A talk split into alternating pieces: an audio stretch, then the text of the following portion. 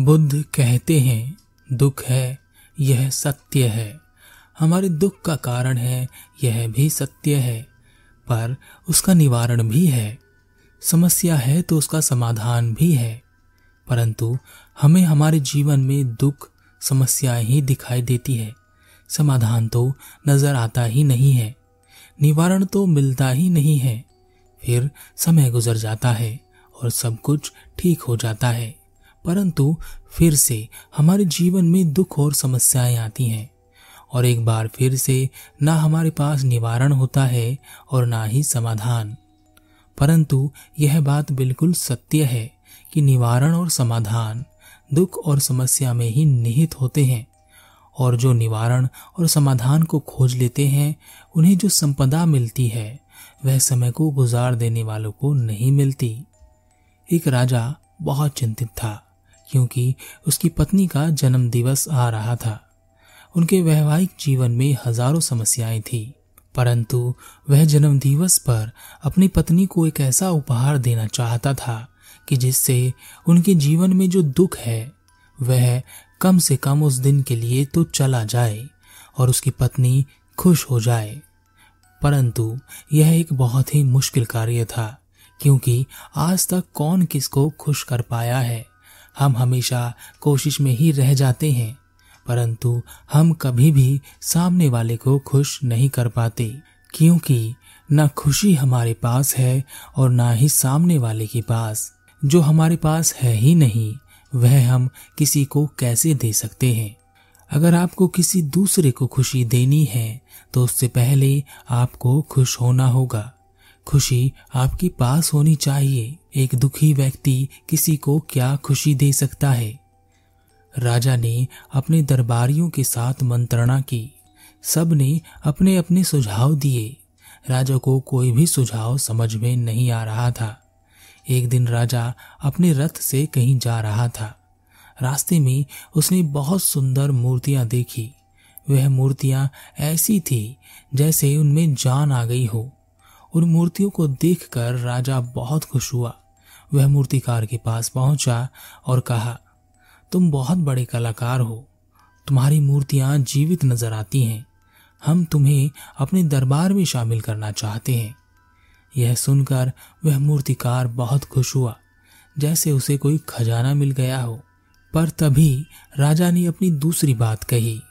परंतु इससे पहले कि हम तुम्हें अपने दरबार में शामिल करें, तुम्हें हमारे लिए, हमारी रानी की एक ऐसी मूर्ति बनानी होगी, जिसे देखकर वह खुश हो जाए और अपने सारे दुख भूल जाए।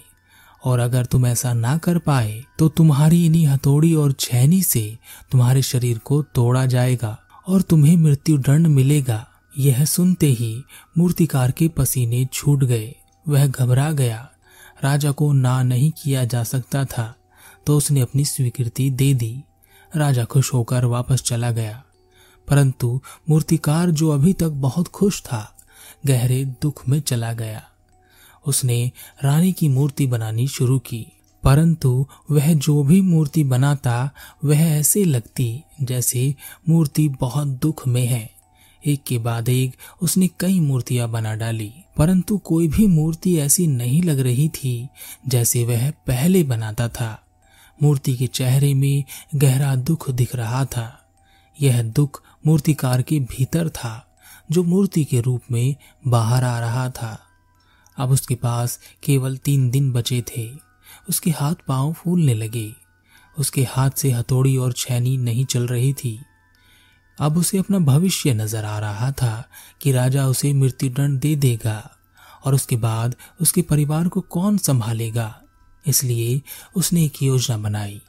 वह अपने परिवार को साथ लेकर रात को गाँव छोड़कर भाग जाएगा। उसने सारा सामान बाँध लिया, पत्नी और बच्चों को भी तैयार कर लिया। परंतु तभी उसने राजा के सिपाहियों को बाहर जाते हुए देखा। वह सोचने लगा कि अगर वह पकड़ा गया तो उसकी पत्नी और बच्चों को भी सजा मिलेगी। तब वह ज़मीन पर बैठ गया और रोने लगा। पत्नी से कहा, अब तुम्हें ही बच्चों का ख्याल रखना है। मेरा और तुम्हारा साथ बस इतना ही था। तभी उस मूर्तिकार के दरवाजे पर दस्तक हुई। उसने दरवाज़ा खोला, बाहर एक गुरु खड़े थे। गुरु ने भिक्षा मांगी। उस मूर्तिकार ने गुरु को भिक्षा लाकर दी।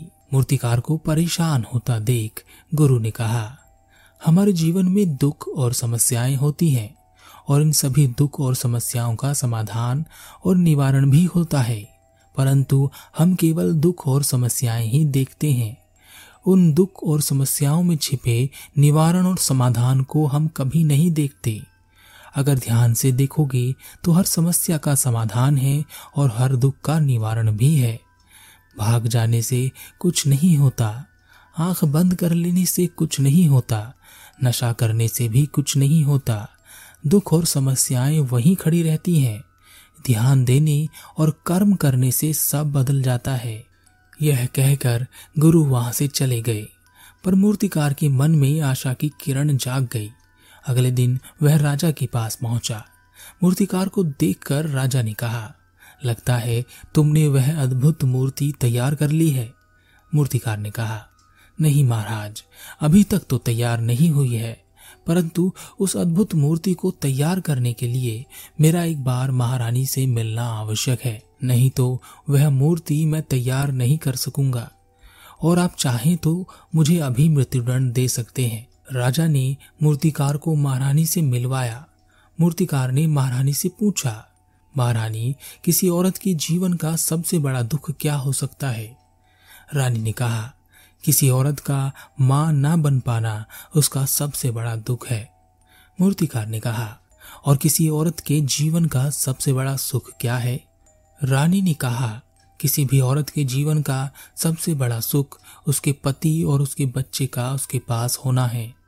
यह सुनकर वह मूर्तिकार खुश होता हुआ वहाँ से चला गया। अब वह दिन रात अपनी मूर्ति पर काम करने लगा। तीन दिन पूरे हो गए और आखिरकार रानी के जन्म दिवस वाला दिन आ गया। राजा के मन में बहुत बेचैनी थी कि पता नहीं रानी को मूर्तिकार की मूर्ति पसंद आएगी या नहीं और मूर्तिकार ने क्या वाकई कोई अद्भुत मूर्ति बनाई होगी। वह मूर्तिकार बड़ा खुश था। वह अपनी मूर्ति को दरबार में लेकर आया। वह मूर्ति कपड़े से ढकी हुई थी। राजा ने अपनी रानी से कहा यह आपके जन्म दिवस का तोहफा है। रानी ने अपने हाथों से कपड़े को मूर्ति से हटाया और उस मूर्ति को देखकर रानी की आँखों से आँसू बहने लगे। राजा को लगा कि रानी को मूर्ति पसंद नहीं आई और उसने तुरंत मूर्तिकार को सिपाहियों से पकड़वा दिया। तभी रानी ने कहा, मूर्तिकार को छोड़ दो। इस मूर्तिकार ने तो मेरा दुख और सुख एक ही मूर्ति में निकाल कर रख दिए हैं। इस मूर्ति में मेरे पति मेरे साथ हैं और मेरे हाथ में एक बच्चा है। इससे सुंदर मूर्ति, इससे सुंदर उपहार मेरे लिए जीवन में कभी कोई नहीं रहा।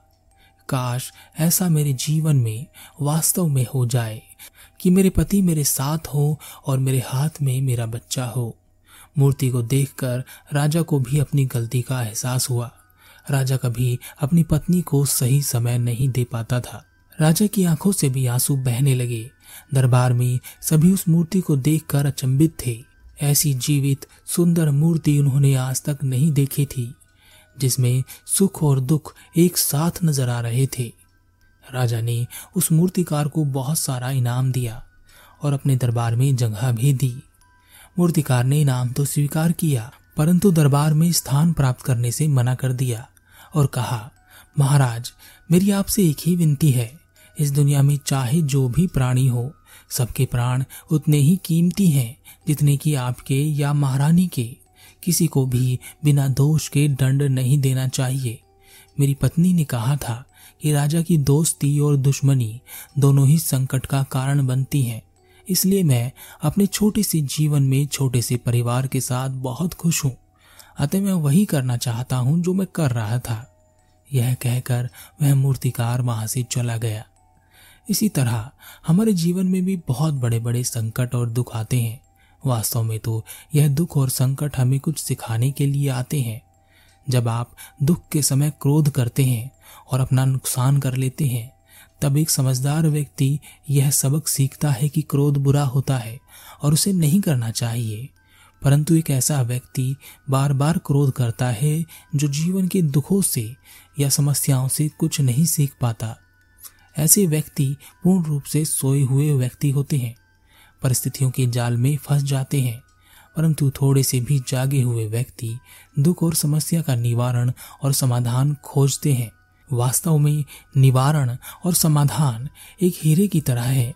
जैसे हीरे की खान में हीरे को ढूंढा जाता है, वैसे ही दुख और समस्या में समाधान और निवारण खोजे जाते हैं। और जब यह मिल जाते हैं तब आपको ऐसी संपदा देते हैं, ऐसी समझ देते हैं और ऐसा विश्वास और शक्ति देते हैं कि आप किसी भी समस्या में अकेले नहीं होते।